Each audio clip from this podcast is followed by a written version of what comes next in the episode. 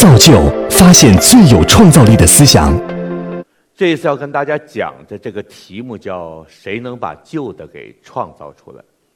这句话本身就不是我的创造，是我的朋友诗人余新桥的两句诗：“新生事物层出不穷，谁能把旧的给创造出来？”呃，在公众场合讲话呢，不管是脸皮多厚的人，都会有一点紧张。解决紧张，除了戴一个猪头的帽子之外，还有一个办法呢。就你想你在演戏，你在演一个非常紧张的演讲人。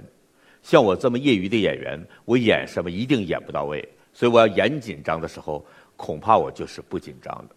说到不紧张，说到演戏。其实呢，有的人认识我，就是因为我曾经演过一个角色。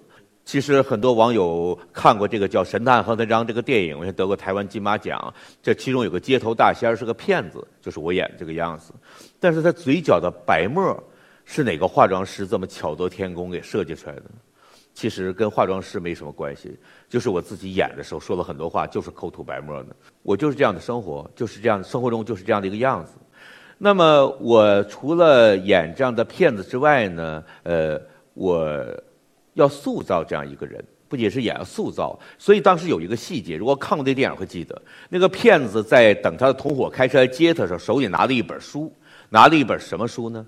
拿了一本王朔文集。王朔是我个人最喜欢的中国作家，所以说呢，拿这本文集呢，呃，不是为了让他躺枪，而是。我真的喜欢他，我塑造这个骗子恐怕也是喜欢他。这是我作为一个配角演员，给自己这个角色呀设计了一点前世今生。这个人现在是个骗子，但八十年代的时候呢，可能是个老实巴交的青年，因为那时候相对比较野的青年都去听崔健了，比较老实的文学青年读王朔，幻想自己是个坏孩子。所以说呢，呃，我演这个骗子，可能八十年代就是一个老实孩子、文学青年，而现在。刚刚匆匆的成为骗子，所以他在街头行骗，要不然他早进写字楼了。所以这样的一个人呢，呃，用王朔文集来标志了一下他的前世今生。那么，看看王朔，王朔这里有一篇文章叫《我讨厌的词儿》，这个可能对接下来的其他的演讲人也不够公平，因为他们跟我一样，平生经常会使用这些词。你不用这些词，你戒掉这些词，你怎么说话呀？我们随便挑一些看看啊。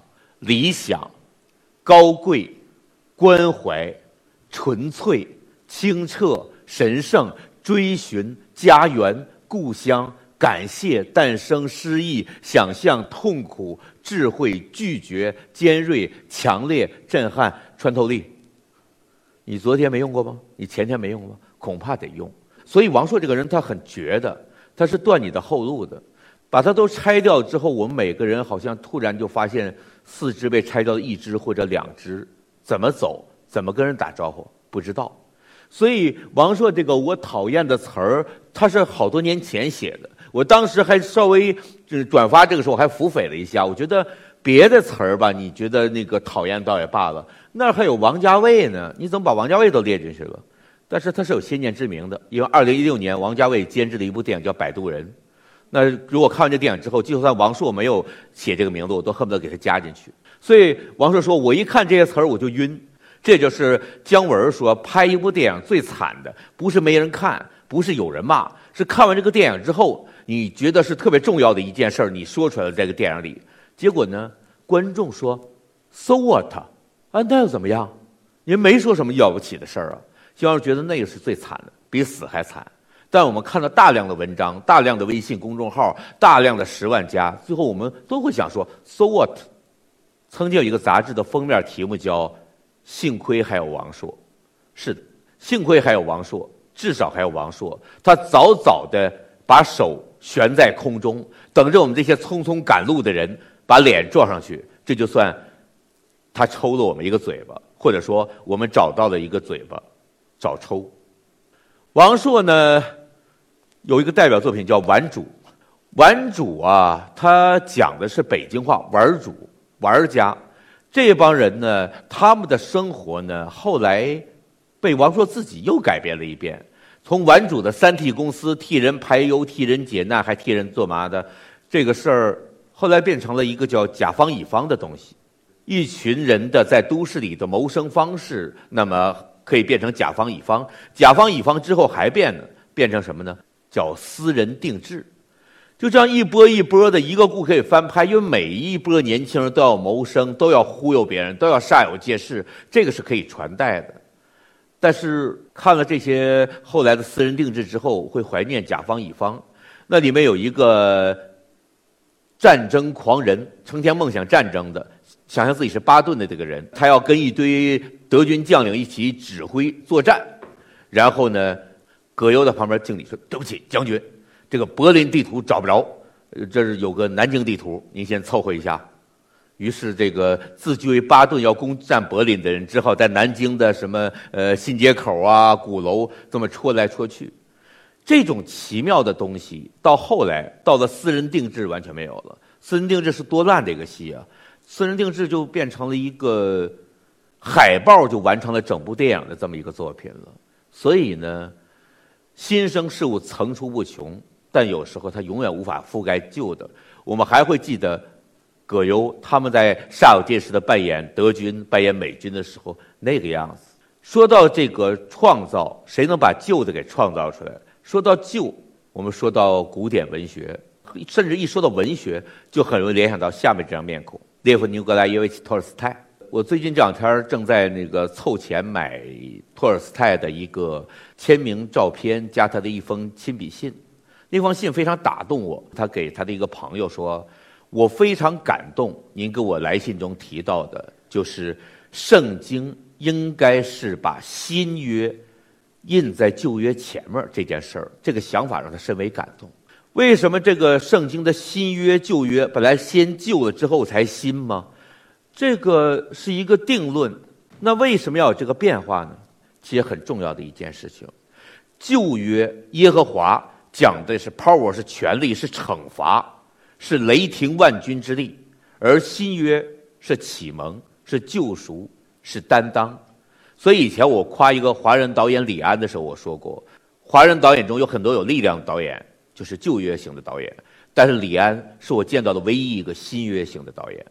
那么托尔斯泰他被一个想法震动，就是如果一本圣经打开，先不是惩罚，不是强弱势力的对比。一开始是启蒙，是代入，是救赎，是担当。那么，是不是很多人对圣经，甚至对基督教的印象就不一样了呢？这一点对我也特别的有启发。我没有在别的场合见过托尔斯泰谈这个想法，所以我非常想买下他这封信，因为我觉得就好像是一个那么重要的一个想法，突然要沉沦在时间的深渊中间。我过去。海底捞月，把它捞过来。我愿意把它亲笔信这个思想传播出去。这个东西好像因为是托尔斯泰说的是很旧的，但是对我来说，对很多人来说，包括托尔斯泰的忠实读者来说，它可能是个很新的东西。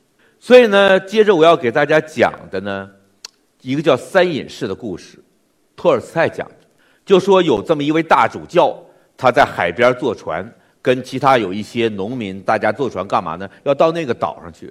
农民到岛上去做工，那大主教到那干嘛去呢？他听说那有三个老隐士在那个岛上住了很多年，都一百多岁了。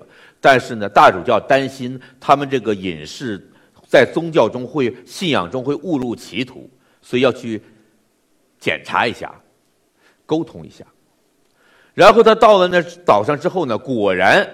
三个老头被他喊出来之后，迷迷瞪瞪，他就问他们：“你们都怎么祈祷啊？你们怎么信上帝呀？”三个老头说：“我们也就随便祈祷，我们也就是跟上帝每天说说话。我告诉你们应该怎么祈祷。”三个老头可不容易背这个东西，他们想背了很久很久，天都快黑了，主教才放心的走开，因为三个老头终于知道怎么正确的祈祷了。主教觉得今天辛辛苦苦没有白费，坐着船往回走。然后跟着那帮农民讲今天自己做了什么样事情，怎么挽救了三个老灵魂。就那帮农民非常虔诚的听着听着，忽然脸色变了，往后看，往那主教后面看，呆呆的看。主教就慢慢的也觉得不自，嗯，怎么了？一回头，在茫茫的大海上啊，有三道白光铺在海面上。再细看，是三个老头跑过来，那三个老隐士一直跑到船边船在海上，扒着船边说：“主教大人，第二句我们就忘了，您能再教我们一遍吗？”主教默默地看着，看着大海，看着大海上的三道白光，确切说是三条银亮的道路，是三个老人从海面上跑过来留下的痕迹。主教叹了口气说：“三位老先生，请你们原谅我的狂妄和无知吧。”他去教别人怎么祈祷，教三个能像耶稣一样在海上行走的人怎么祈祷，就是这样的。我们有的时候呢，我们自己有自己的好多执念，认为这个世界有很多标准答案，我们用我们的标准答案重新呢再覆盖了这个世界。但这三隐士这个故事永远提醒我，不管是台下听演讲时候的我，还是站在这儿叨逼叨说话的我，就是你说的，也许没那么重要。我们往下看。因为主办方当时特别关心我会举哪些例子，特别担心我举的例子很 low，所以我也特为了安慰他们，我说我有些很高的例子。我以前有个好朋友叫张立宪，张立宪曾经有一次被我请到我的学校中央戏剧学院去上一堂写作课。平时老六张立宪是个非常随和的人，呃，他在哪儿饭局中间他在一坐，笑呵呵看大家，带来一种温暖的冷场，是一个谁都接受的朋友。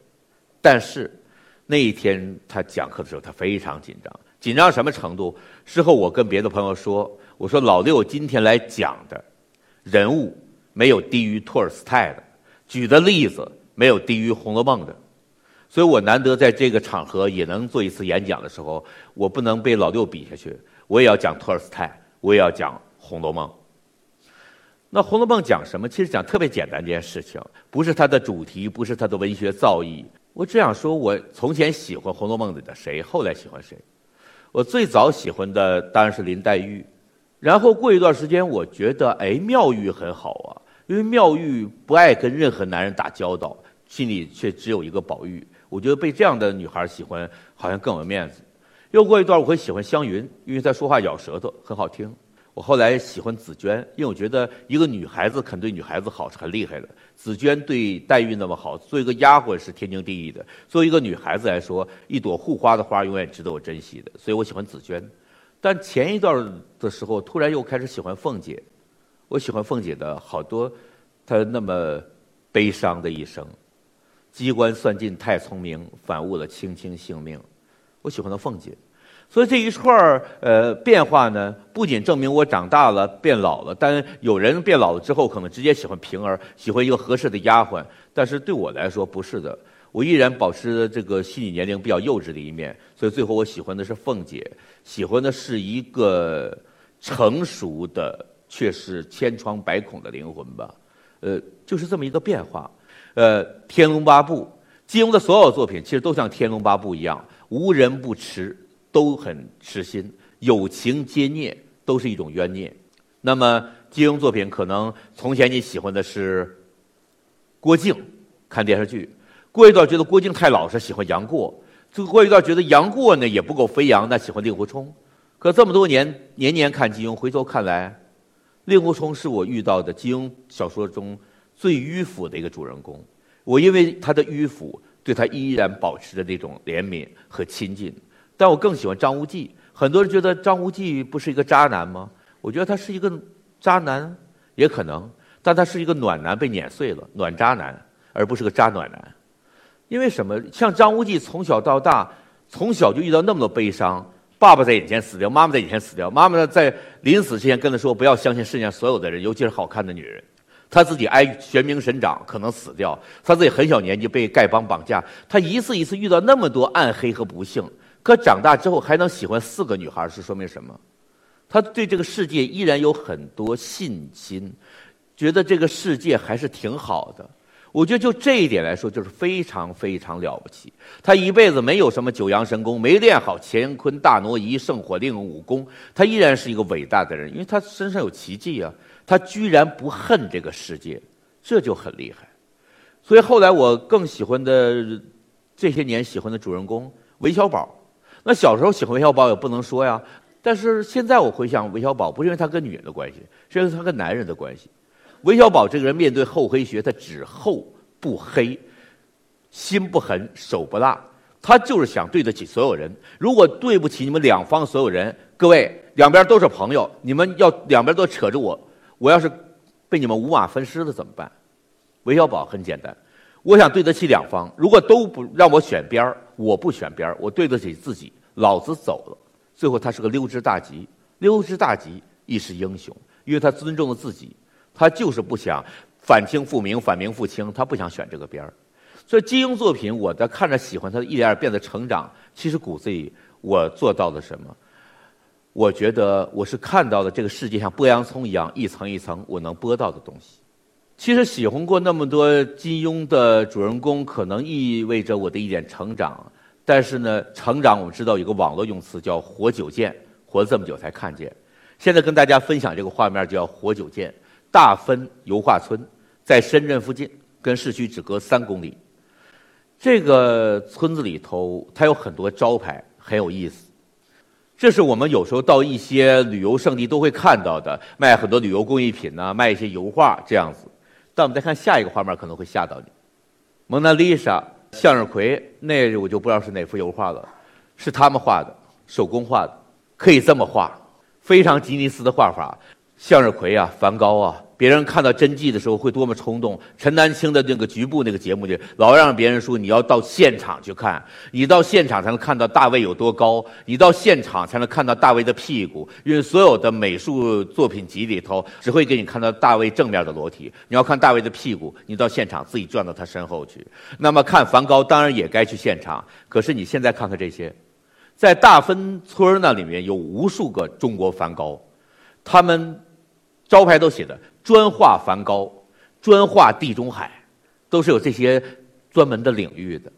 所以呢，有的人一个人接了五千张星空，或者这个五千张咖啡馆儿啊，或者五千张鸢尾花，你想这是怎么弄出来的？